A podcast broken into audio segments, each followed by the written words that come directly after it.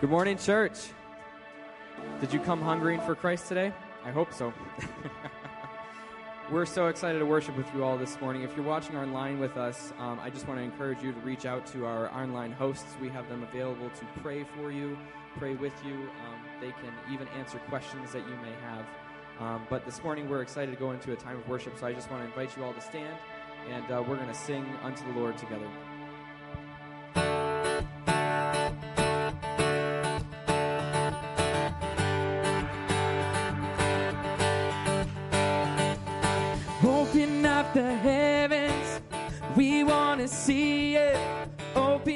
The floodgates, a mighty river flowing from your heart, filling every part of our praise.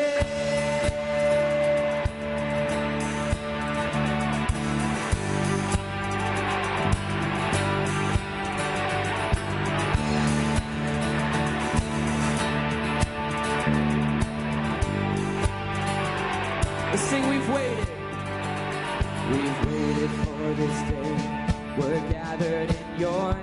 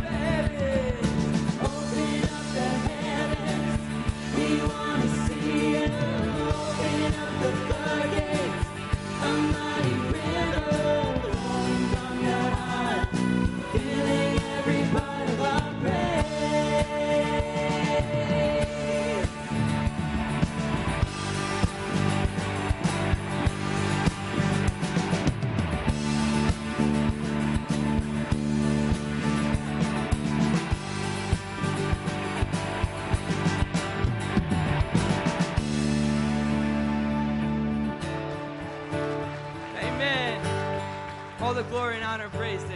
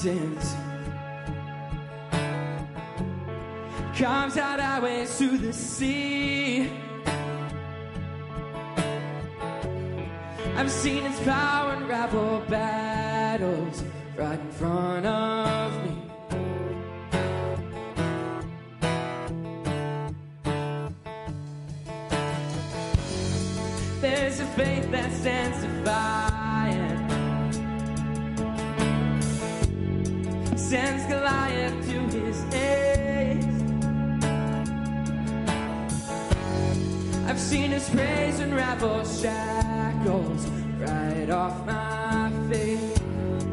Yeah. You sing that's the power.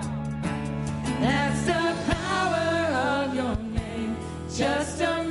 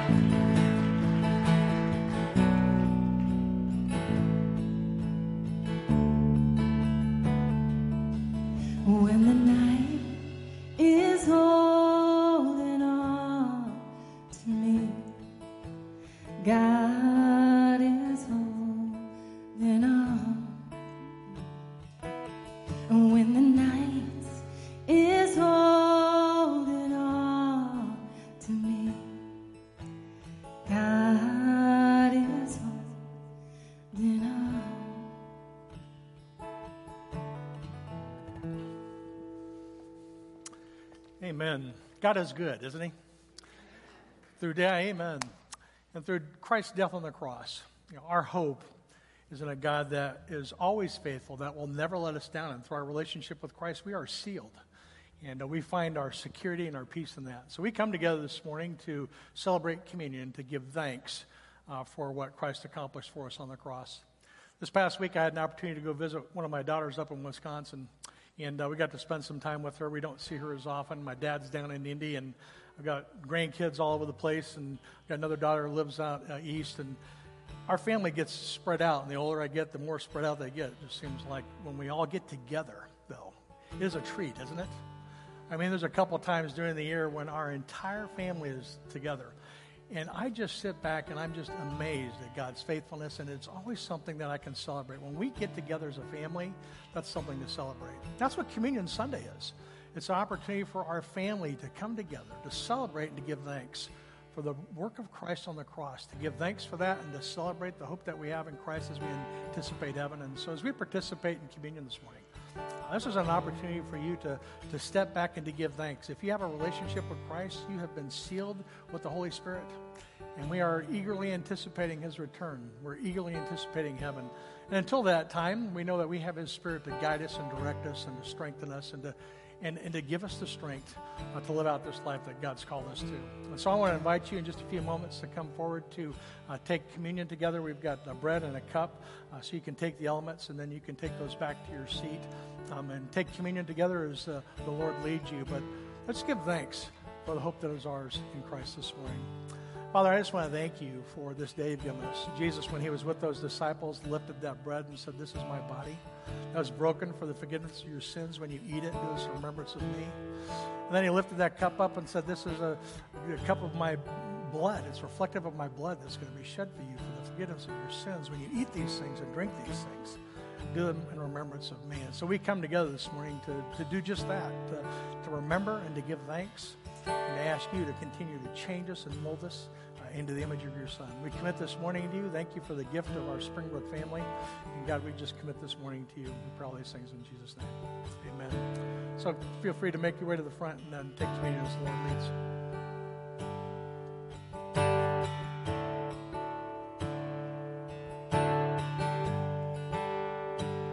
How great the chasm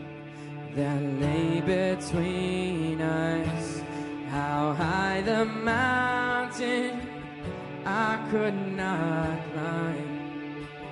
In desperation, I turned to heaven and spoke your name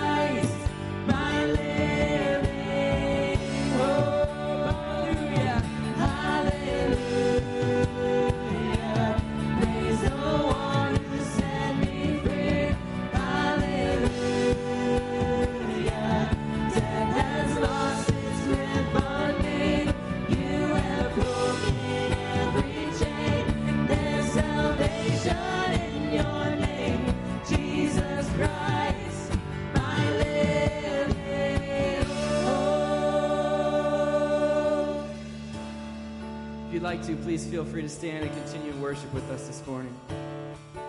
Then came the morning that sealed the promise.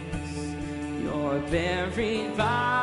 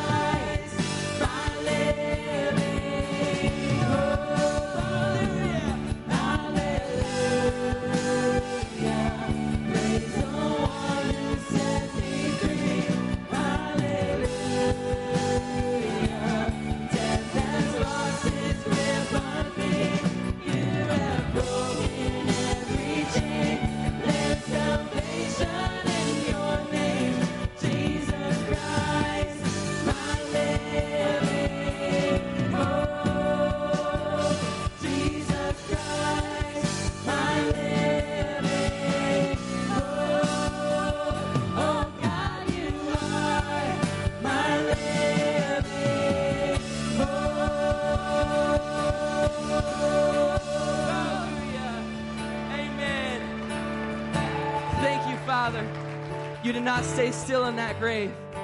You did not stay still in that grave. Instead, you rose. Death could not defeat you, for the battle was already won.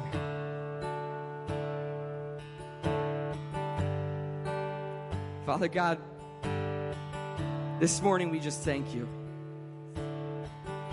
God, for seeing us not just as God, your servants, but also for seeing us as your family.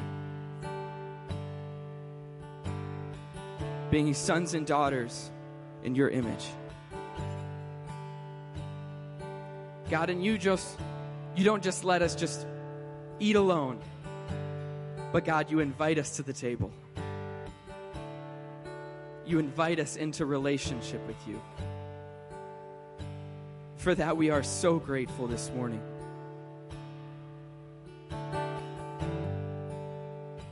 Father, I pray that you would prepare our hearts to receive your word.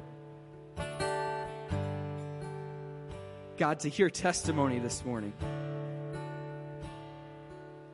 And through those things, I pray that you would just speak to us, show us something new, convict us. Because, God, you are not done molding and shaping us. We trust you this morning. We love you. We pray all these things in your name. Amen. You may be seated.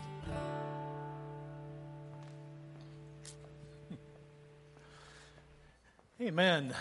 Amen. We are so glad that you are with us today. If you've got those communion cups, if you could just drop those in the trash cans uh, on the way out this morning, we'd appreciate that. But uh, if you are a first or second time guest with us this morning, we are so glad that you are with us.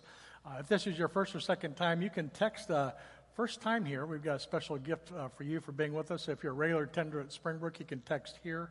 Uh, you've also got a connection card that's on your chair, and uh, you can fill that out if you'd like. And there's a box in the back you can leave that at.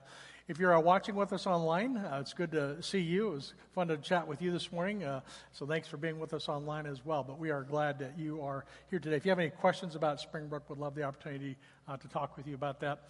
I don't know if you noticed or not, but Easter's coming, and I want to take a moment to thank our worship decor team for all their hard work, and they're going to get an applause. uh, building those crosses and standing and hanging them, and we have got a great uh, production and worship team here at Springbrook. If you're interested in being a part of the worship team, I know uh, Kyle would love the opportunity to uh, talk with you, so you can talk with him after the service. But thank you to all of our teams that serve faithfully here at Springbrook, whether it's our First Impressions team, our children's ministry, our small group leaders. Uh, we have a great church, and so we're so glad that uh, you're here with us to be a part of it. You've got those Easter connection cards that are on your chair, and I know that there are 43 of you that signed up for our Bless Every Home initiative that are praying for 1,500 of your neighbors. And so thank you for participating in that. If you want more information about that, you can visit our website um, or on our app. But uh, you can use those postcards uh, to just write the address down to mail uh, an invite to our Easter service to your neighbor. Uh, or if you want to just take those with you this morning, we've got some out at the uh, uh, Ministry Center counter as well. You can just put uh, names of anybody that you want to invite. It's a great opportunity to invite somebody to Easter. We have some really special things planned as we move towards Palm Sunday. We have a Seder uh, planned for our Good Friday service, and then we have a powerful message for Easter Sunday morning. And so this is a great opportunity for us to pray that the Spirit of God uh, would go before us to help us to connect with others in our community. So if you want more information about that, please uh, visit our website. We've got some information, as I mentioned, out at the uh, Ministry Center counter uh, today. And ladies, I also know today's the last Sunday that you can buy your Aspire tickets at a discounted rate out in the lobby. And so if you have not re- registered for Aspire, um, you can do that as well. We have got some exciting things planned as we move into spring and towards the summer. And I want to encourage you, if you have not yet downloaded our app, or uh, if you're not getting our weekly email, uh, we want to make sure that we keep you informed of all the great things that God's doing at Springbrook. And so uh, you can uh, text the keyword info to that phone number. You can go to our website, springbrook.org slash info, and there you'll find links to our app, to our weekly email, and many other ways uh, to help you keep connected uh, to the things that God's doing here at Springbrook. If you have any questions, please let us know. Uh, today we're going to be hearing from Mary Zaletti. She's, uh, she's sharing her story. We heard from Bill last week, and Mary wanted to share hers this week. And if you have a story to share, uh, we'd love the opportunity to, to, uh, to, work with you and talk with you about that. You can go to our website. But let's listen to uh, Mary's story, and then Pastor Jeff's going to be out in just a moment.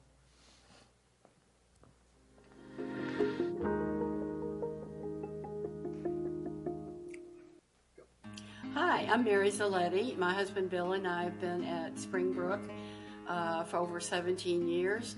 It's really been a joy and a privilege um, to meet the many wonderful people we have met here through serving in many different areas at church. Bill and I have just been so amazed at seeing how God is working in our lives, and especially through uh, Springbrook.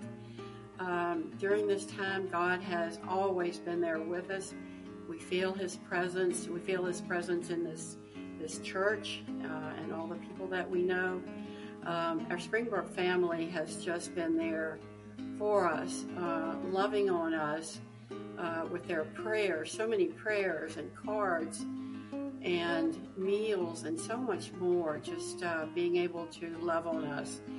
And Father, um, and our small group is just, my small group is just amazing. Um, they uh, continually are calling and asking how we're doing and if we need anything. In our small group, we have lo- we have cried together, we have laughed together, we've been there through um, each other's uh, trials and tribulations, and I, I can't speak enough about our small group. Um, if you're not in one, you should be in one. Bill and I really appreciate each and every day the Lord has given us, and it's been many. Uh, he's been with us through this time. He is continuing to be with us now, and we're still excited to see where the Lord is leading us. Both Bill and I know that there are two possible outcomes, and either way, we know God is there no matter what. We know we are not alone, and we know we have our Springbrook family. Um, they're journeying through this with us, and we just appreciate that so much. Again, we just we're not alone. God is with us, and our Springbrook family continues to be there with us.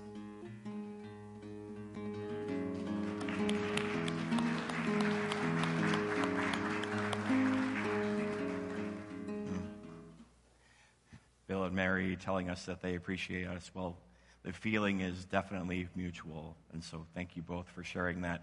And thank you to um, everybody. I just want to express my gratitude who came out this past week and you ate at Buona Beef to support our Guatemala missions trip this past Thursday. And so hopefully the food was good.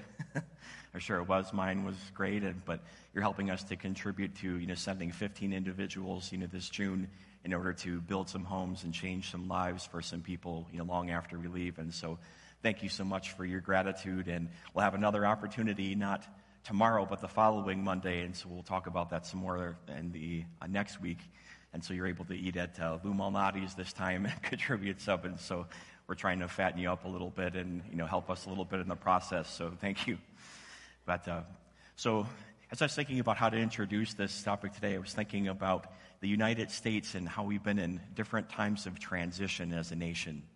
How we've been in times where we've been in one mindset or one line of thinking or one way of doing things, and then something has happened in which we've transitioned and we've changed into another mindset or another way of doing things or another way of thinking. There are a couple of these times in just the past hundred years that are significant in my mind. Um, the first of which, in the 1930s, you know, we were largely an isolationist country, meaning we had oceans on both sides, on the east and west of the United States, and war was raging in Europe and in other parts of the world. But because it didn't affect us directly, we just kind of took a wait and watch and wait and see approach. And of course, that all ended in December 7th, 1941, when the Empire of Japan went and attacked our naval base in Pearl Harbor, Hawaii. And so that, you know, dragged us into the Second World War. And after, you know, winning that, we changed from being an isolationist country and we changed from a different mindset to being almost interventionist or being very involved into different things that were going on in the world because we recognized that we needed to be. Another national transition that we've taken is with the civil rights movement. We had a two tiered society that was based on race. And thanks to the efforts of several activists like Martin Luther King Jr., we transitioned from that to being akin to what he said in his speech, uh, where we are a nation where you know, we look at not at the person's color, but we judge them rather by the content of their character. And so there was a national transition that you know, took place you know, during that you know, period of time. The last one that I wanted to bring up, and I'm sorry if it brings some PTSD for some people, but it was just such an obvious example. But during the 2020 COVID pandemic, we went from being able to go to the grocery store without hassle, being out at church, you know, being at, you know, ball games, being at concerts, and doing all the fun things that we do. And we transitioned very quickly, right, from being there to being in isolation, being in our homes, you know, for periods of time, and even to the point of not being able to see people's facial expressions because we had those masks over our face.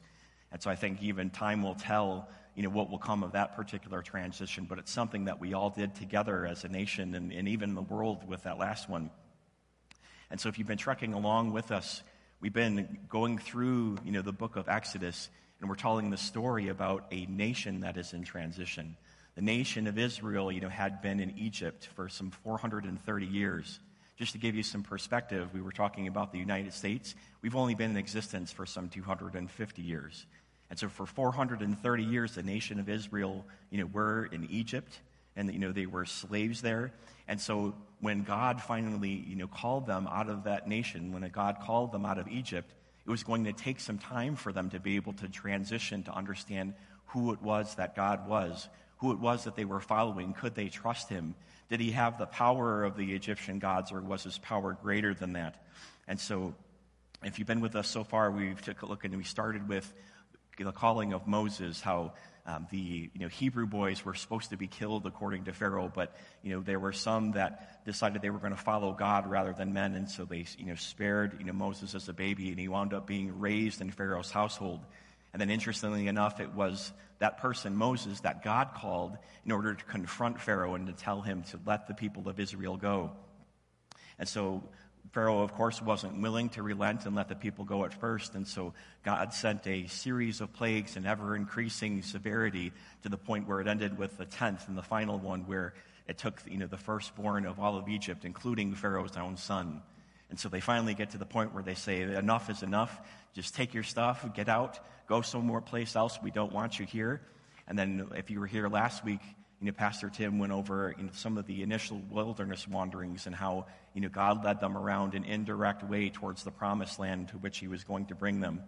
And so I want to start a little bit there. So if you want to open up your Bibles to uh, you know, Exodus chapter 13, we're going to talk about you know, another point of transition for them, one that's been very important in terms of their overall ability to be able to trust God and to know who he was. And so um, first I want to uh, stay in chapter 13 a little bit for some context. Because what's kind of interesting about what we're going to read through here today is we see that Pharaoh comes back into the picture. So you think he's gone, but no, no, Pharaoh's, he comes back and he comes back at, you know, God's direction. But um, again, for way of context, if you're in Exodus 13, just read for me, please, um, you know, verses, you know, 17 and 18. It says, When Pharaoh let the people go, God did not lead them by the way of the Philistines, although that was near. For God said, Lest the people change their minds and see war and return to Egypt. But God led the people around by the way of the wilderness towards the Red Sea. And so we see that the people are going around this indirect path and they're headed towards the Red Sea. But the first thing I want you to see as things change is first that God brings about the circumstances of the story that we're going to read. God is intimately involved in the details and bringing about exactly what was going to happen at the Red Sea. It's God's direction. It's not something you know that happened by accident. Move down, um, you know, from chapter 13 and then go to you know chapter 14, verses 1 and 2. So we find an interesting course correction where they're going one way, and then all of a sudden God tells them to do something different. So there in chapter 14, verse 1 says, Then the Lord said to Moses, Tell the people of Israel to turn back and encamp in front of Pi Hahiroth, between Migdol and the sea, in front of Baal Zephon. You shall encamp facing it, you know, by the sea. And so, you know, the question kind of that this begs for us is, why does God tell them to stop what they're doing and to go and encamp near the sea? You know, what is he doing? You know, they were on their way somewhere, and then all of a sudden, you know, they just stop in their tracks, and they're just to kind of camp here for a while. So why have them camp near the sea? And the answer is, you know, quite obvious as we read later, is that God is bringing about the circumstances in which, you know, Pharaoh is going to come after them.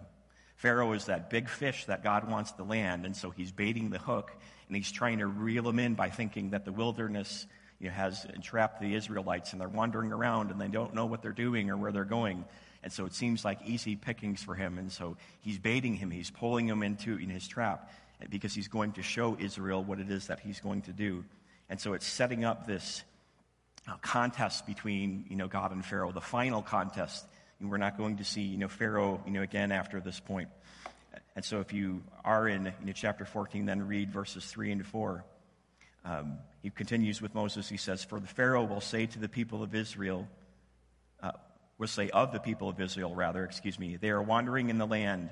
The wilderness has shut them in. And I will harden Pharaoh's heart, and he will pursue them. And I will get glory over Pharaoh and all his host. And the Egyptians shall know that I am the Lord. And it says, and they did so. So they encamped by the sea. And so again, God is determined to make an example out of Pharaoh and to show exactly who he is to both you know, the Egyptians and the Israelites. As we just read in you know, verse 4 there, it says the, he wants the Egyptians to know that he is the Lord, those you know, who are opposing him. In addition, we'll read in a little bit at the end of chapter 14, it talks about Israel seeing what God is going to do. And it says he does this so that the people feared the Lord and believed in the Lord and in his servant Moses. And so there's some trust that's you know, being built between you know, God and his people. And he's going to use uh, Pharaoh in order to do it. And so he's baiting him and he's pulling him into this conflict. Now, I know some of you might be tempted to think, as kind of I was at one point, you know, the Israelites have already left. Can't God do this by a different way? Why is he going to pull Pharaoh back into it? You know, he took the guy's firstborn son, you know, hasn't he suffered enough? Why are we you know, making an example of him? Well, I can't prove this, but I think, you know, that there's a couple of reasons in which, you know, God selects Pharaoh. The first of which is that God does not entertain rivals to him lightly. And Pharaoh was just not some figurehead. He wasn't just, you know, somebody that they vote in or something like that. The Israelite, excuse me, the Egyptians actually looked at Pharaoh as a god. And one of the works that I consulted this week talked about the Egyptians describing Pharaoh as eternal, worthy of worship, omniscient, which means all knowing that he imbued Egypt with existence and with power. So, kind of similar language that we would see there in Genesis 1, used of the Holy Spirit. This is what the Egyptians, you know, were thinking about the Pharaoh, this you know, person, you know, who was overseeing Egypt. They taught that he was the Ka, which meant he was the life force, or he was the soul of Egypt. And so, if, he, if he's going to strike at something, he's going to strike at the top. He's going to make an example of the one who was the head of uh, the world power at that time. And so God chooses Pharaoh in order to contrast his power with his and to show how he is greater than Pharaoh is. And so, you know, the Israelites will see that and they'll be able to take that in and that will help them, you know, further along their way as they go into their wilderness wanderings. And so, of course, Pharaoh takes the bait and God hardens his heart. And Pharaoh, um, you know, gets ready and they decide that they're going to go after the Israelites. So if you're still in chapter 14, take a look at verses 6 and 7 and we see some of Pharaoh's preparations. It says, So he made ready his chariot and took his army with him, and he took 600 chosen chariots and all the other chariots of Egypt with officers over all of them. And so, again, a showdown is being set up between Egypt, the world power at the time, and with his 600 chariots and all you know, the officers over them. And so the strongest forces that he has, you know, are coming after the Israelites who are wandering around in the wilderness. You probably have some malnourished men because they happen to be, you know, slaves. And then they have their wives and they have children. Not exactly a formidable force, right? and so there's this dire contrast that's going on. And so, you know, God brings about the circumstances. Again, it's not anything, you know, that happens by chance. But then God also provides salvation and so he's going to make it obvious that it is he who is saving them and not anything else, not their strength, not their wit. It is, you know, God who is, you know, going to save them. And so as, you know, Pharaoh comes with his 600 chariots, Israel goes into full-blown panic mode. and so they know that they're coming and they're completely defenseless. And so they cry out the Lord and then they cry out, you know, to Moses, you know, trying to figure out what to do. Um, if you're in chapter 14, take a look at verses 10 through 12.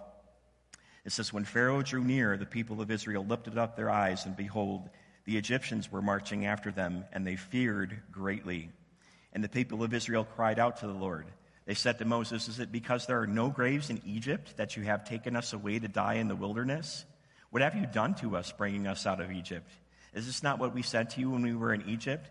Leave us alone that we may serve the Egyptians, for it would have been better for us to serve the Egyptians than to die in the wilderness. And so all of a sudden, Israel you know, has been let go, and so they're thinking this is a good thing. We're going to go to a new place. And all of a sudden, very quickly, they're thrown into the depths of despair again because they think they're coming to be slaughtered or perhaps be taken captive again and, and you know, treated worse in Egypt than they were before. And so they start acting almost like you know, a kid who maybe they take on something like a trumpet or a musical instrument, and then when it comes to be more than what it is that they expected, and there's more that it entails, they just kind of the attitude like, I, I don't want to do this anymore. Can we just go back to before when you know, we didn't you know, have to be doing these things? And so you know, they want to go back to Egypt. They want to go back into slavery because that's preferable to being slaughtered in their mind. But then Moses answers the people, and in essence, his response to them is just watch. Just sit and just watch and watch what is about to happen. And so God gives his game plan to Moses. He tells him exactly what it is that he's going to do. Take a look at chapter 14, verses 13 through 16. It says, And Moses said to the people, Fear not and stand firm, and see the salvation of the Lord, which he will work for you today. For the Egyptians whom you see today, you shall never see again. That must have gotten their ears perked up. And it says, The Lord will fight for you. You have only to be silent. Then the Lord said to Moses, Why do you cry to me?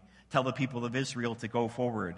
Lift up your staff and stretch out your hand over the sea and divide it, that the people of Israel may go through the sea on dry ground. And so the plan is for, you know, God to divide the sea and for the people to cross over onto the other side. And so, you know, God is going to save them even though, you know, Pharaoh is, you know, at their back. And so notice it also says that the people would cross on dry ground. You know, it never ceases to amaze me that you know, people take this narrative, they take this story, and then they try and assume some naturalistic explanation for it. No, there is no naturalistic explanation for it. This is a miracle of God that He did to show them who it was that He was. He's doing something so that they would speak about this moment for generations and they would have gratitude in their hearts for the salvation that God would bring to them. This is not any naturalistic event. They crossed through on dry ground after the sea was parted. And so then Moses stretches out his hand, and God parts the sea as he said he would, and the Israelites take their time crossing over, and they did so, you know, in the evening. Take a look at me at verses uh, 21 and 22 of chapter 14. It says there, Then Moses stretched out his hand over the sea, and the Lord drove back the sea by a strong east wind, and all night, excuse me, all night, and made the sea dry land, and the waters were divided. And the people of Israel went into the midst of the sea on dry ground, and the waters being a wall to them on their right and on their left. And so, you know, God divides, you know, the sea here for the people to cross over. But then at the same time, because you're wondering, like, this is kind of a slow moving large group of individuals that, you know, are going across a narrow way. You know, can't, you know, Egypt just kind of come in with their chariots and, you know, can't they, you know, overtake them? So we see at the same time that God is actually running interference, you know, for the Israelites. And so take a look, go back just a couple of verses from where we just read in verses 19 through 20. It says, Then the angel of God who was going before the host of Israel moved and went behind them. And the pillar of cloud moved from before them and stood behind them, coming between the host of Egypt and the host of Israel. And there was a cloud and the darkness, and it lit up the night without one coming near the other all night. And so, as the people of Israel were making their way, you know, across where Moses, you know, has split the sea by God's power, it's like daytime at night. It's lit up for them, and they're walking forward and moving across and taking all of their people and moving to see their salvation. At the same time, you have the Egyptians who are on the other side of the cloud, and it's pitch black. It's in the evening, and if, if you've ever been out somewhere where there's no stars, no moon, you know, no street lights or anything back there, and then you have somebody intentionally, you know, blacking out any light that would exist. It's very hard to do anything, let alone, you know, get your chariots together to be able to pursue your enemy. And so God is running interference for the Israelites. He's protecting them. He's got this wall that he's, you know, put up, and he's keeping them, you know, from over, you know, taking Israel as they're making their way over. And so while the Israelites then eventually cross over to safety, God judged the Egyptian forces and he ends up wiping them out.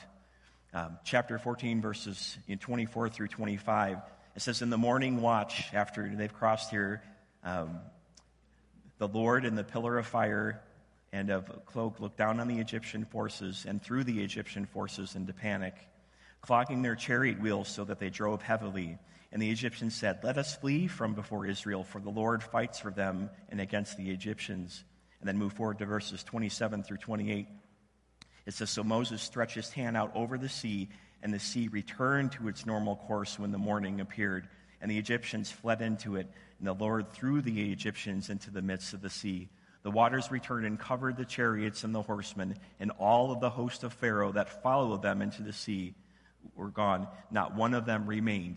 And so, um, you know, as Israel crosses, as they see, you know, that they're on the other side, God finally, you know, lifts the veil in the morning time and they're able to see, you know, that they're in the midst of these waters. The chariot wheels get clogged up. They're not able to make their way back. And then Moses closes the waters over them. And so instead of being victorious in which they overtake this helpless people, they're all drowned and not a one of them is, ends up being left. And so through this, God accomplishes this goal of having the people understand more about who he was and in fearing him and believing in him. Uh, chapter 14, verses you know, 30 through 31, it says, Thus the Lord saved Israel that day from the hand of the Egyptians, and Israel saw the Egyptians dead on the seashore. You, can imagine the contrast between thinking that you're dead one minute, and then the next minute, you know, your enemies are strewn out on the seashore all dead? And so, as the verse we read before says in 31, Israel saw the great power that the Lord had used against the Egyptians. So the people feared the Lord, and they believed in the Lord and in his servant Moses. And so, you know, God had accomplished his goal in, in doing this miracle for the Israelites, and he's building trust equity with them because they're going to need that, you know, going forward in the future as they continue, you know, wandering towards the promised land and eventually overtaking that and settling that. And so God brings about the circumstances of you know, Pharaoh coming after them. God provides salvation for the Israelites. But then afterwards, God receives the glory. God is glorified by the Israelites because of the salvation that he brought to them. So we move forward into chapter 15, we see here that there's a spontaneous concert of worship and praise that breaks out amongst the Israelites.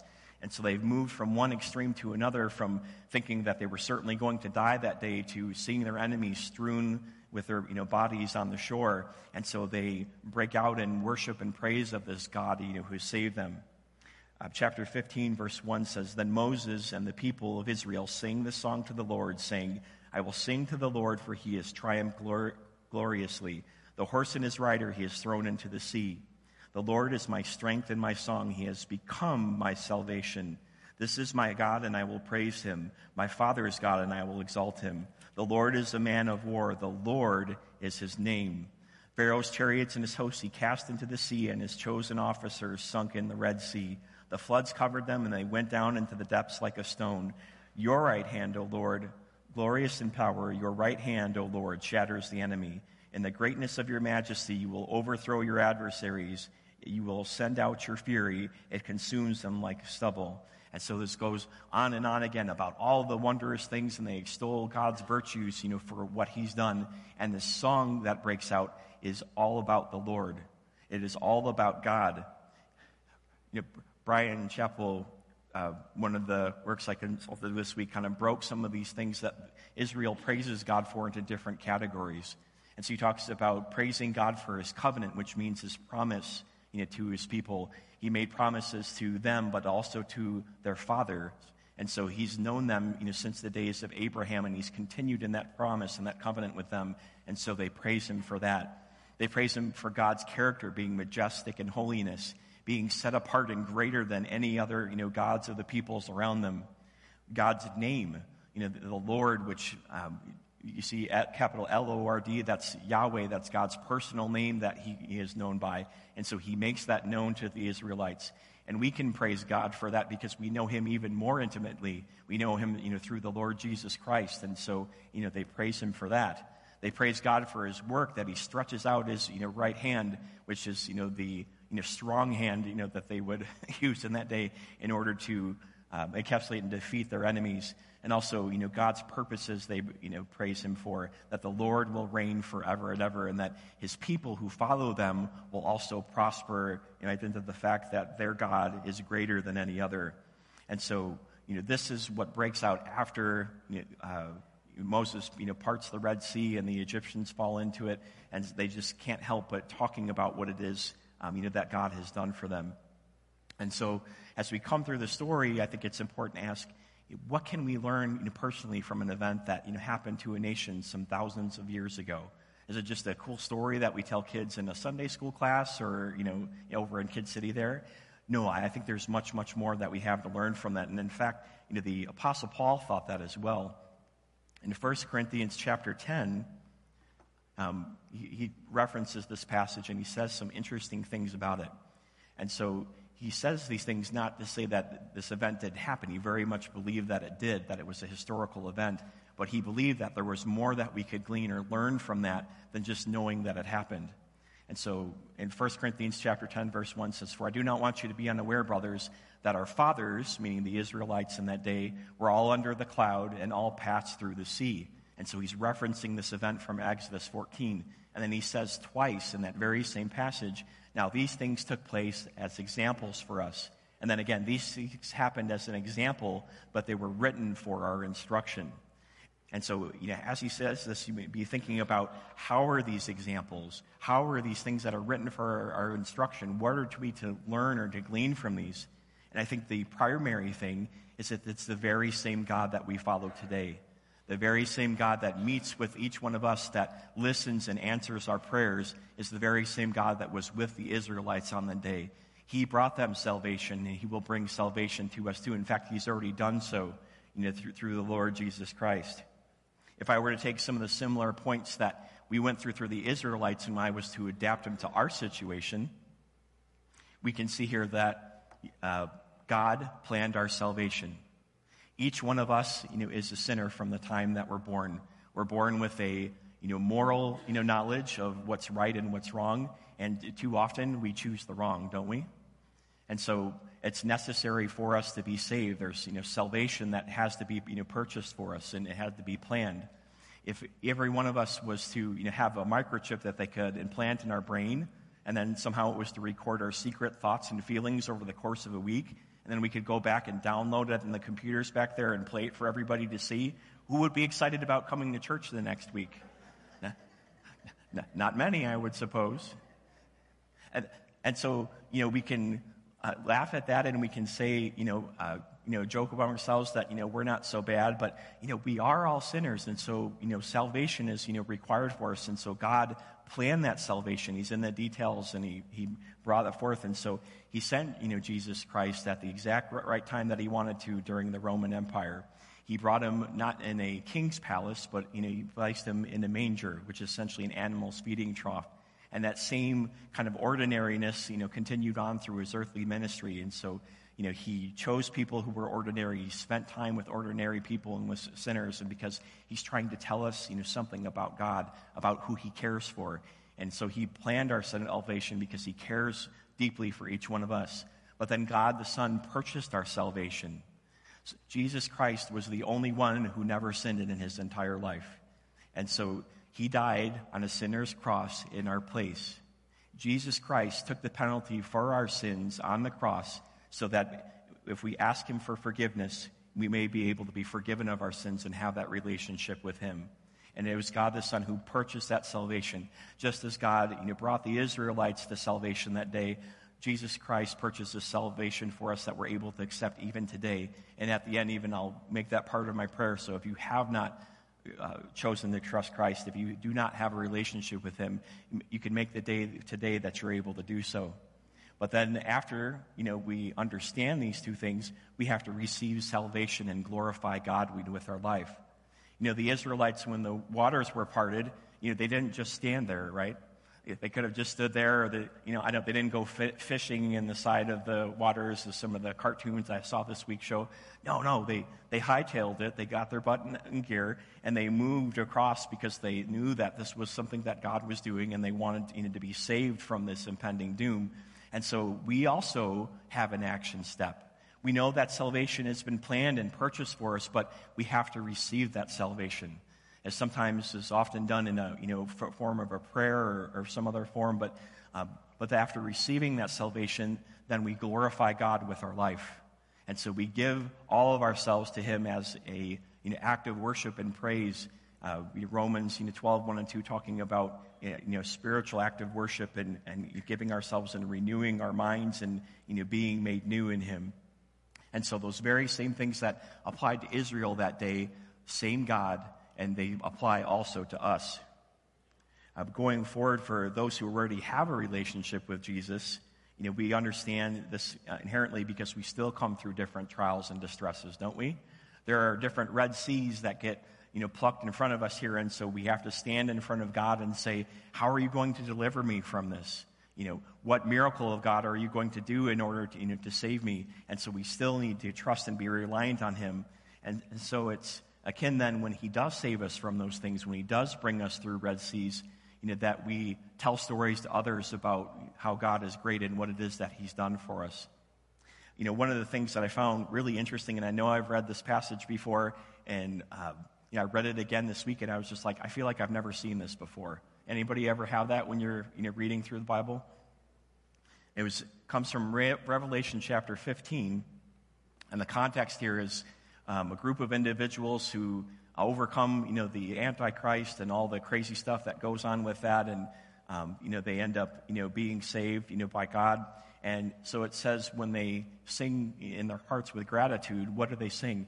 It says they sing the song of Moses, the servant of God, the, the song of the Lamb. And so they sing the same song that the Israelites sing, you know, back in Exodus chapter 15, because you have the same God that was saving them, the same God is saving us today, and the same God will be saving them in the future. And so we can join them in that song, and we will join them in that song and sing the song of Moses, you know, for God, you know, continually saves. And, and again, it's so important that we just um, tell stories of what it is, you know, that God, you know, has done for us. You know, this um, thing that we're doing where we, you know, put people, you know, up on the uh, screen and we have you tell your stories. Those are so powerful and impactful to individuals. You have no idea. You know, some people will come in here and they'll sit and they'll listen to a sermon like this, and that'll be impactful for some. Others, you know, they'll listen to the music and that will speak to them. But the outsiders, the people who are outside of, you know, these four walls here, they're watching you and they're trying to see if the things that you believe, you know, are true. And you know how they know they're true? They, they see if they're true or not by how, if you guys really believe in it, if he, God is having an impact in your lives, if He's um, doing things in your life that are only explainable by the fact that you know, you know who God is and that He's you know, coming to save you.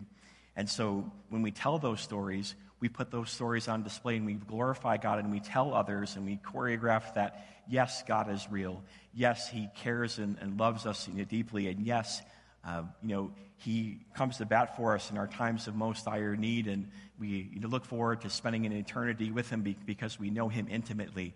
It's just not something ethereal up in the air that we hope that this is true. We know that it is, and then we can speak to that.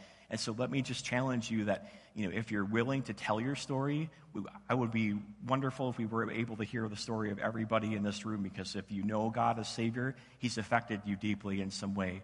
And so, you know, springbrook.org forward slash stories. Um, if you need some help in doing so, you know, we, we would be uh, happy to go ahead and help you with that. Um, in fact, um, if you have questions about having a relationship with Christ after I pray here, if you've you know, done that today and you want to take your next step on your journey, you can text next step to 844-238-7507 or you can let us know that you do want to share your story and you know we'll um, you know, get you queued up so that you can have a chance to tell others about what it is that god's done for you. And so you know let's glorify him today and, and i pray that know, we will all do so because he is certainly worthy of it. And so pray with me if you would um, lord god thank you for saving me some 20 years ago and um, I just pray right now for anybody who you know is hearing you know the story about what you did for the Israelites, and um, Lord God, just knowing today that you have done the same exact thing for them. You know, while we are sinners by nature, Lord God, you put your own Son on a sinner's cross, even though he did not sin himself, but he died as a substitution. He died in our place. And so I pray that um, anybody listening would just place their faith and their trust in him and that they would, you know, ask Jesus Christ to forgive them of their sins, and Lord, to ask for your Holy Spirit to come and dwell them and to give them the power to live in newness of life and to be able to glorify you with that life. And so, Lord God, thank you for these examples that you've given us. Thank you that they've been given for our instruction, that we can learn from them, and that we can learn and understand and glorify the same God who brought the Israelites you know, through the Red Sea and vanquished the Egyptians is the same God that meets with us when we pray today. And so, thank you, Lord. We love you, we glorify you, and we pray these things in Jesus' name. Amen. Please stand with us.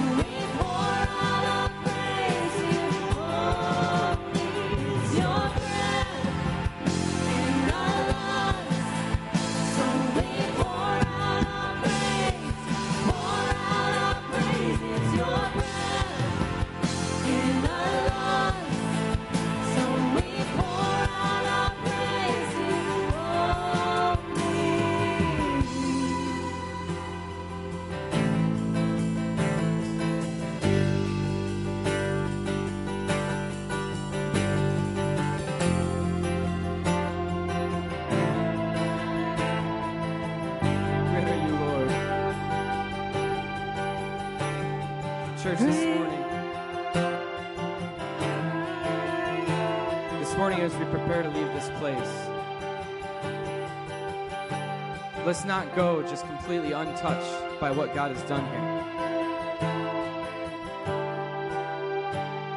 Because this morning, what should have happened is you should have been recharged. We should be able to apply this sermon.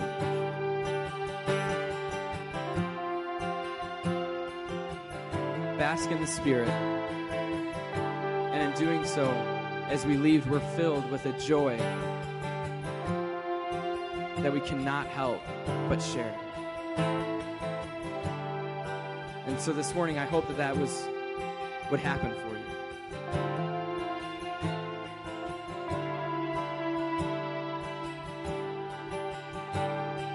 Our great mission as Christians is to share this living hope, this amazing discovery that our God is not a God that is inactive,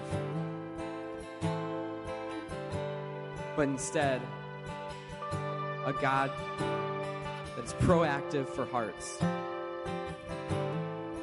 And He is seeking worshipers, church.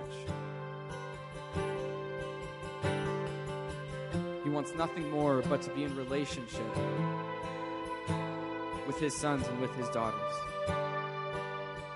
And so this morning, as we leave, let's go knowing that that is our mission to share this amazing gospel to share this amazing joy that resides deep within us. That everlasting hope. So let's go in peace this morning to love others, to share that amazing truth that we know. Let's go in peace. Thank you.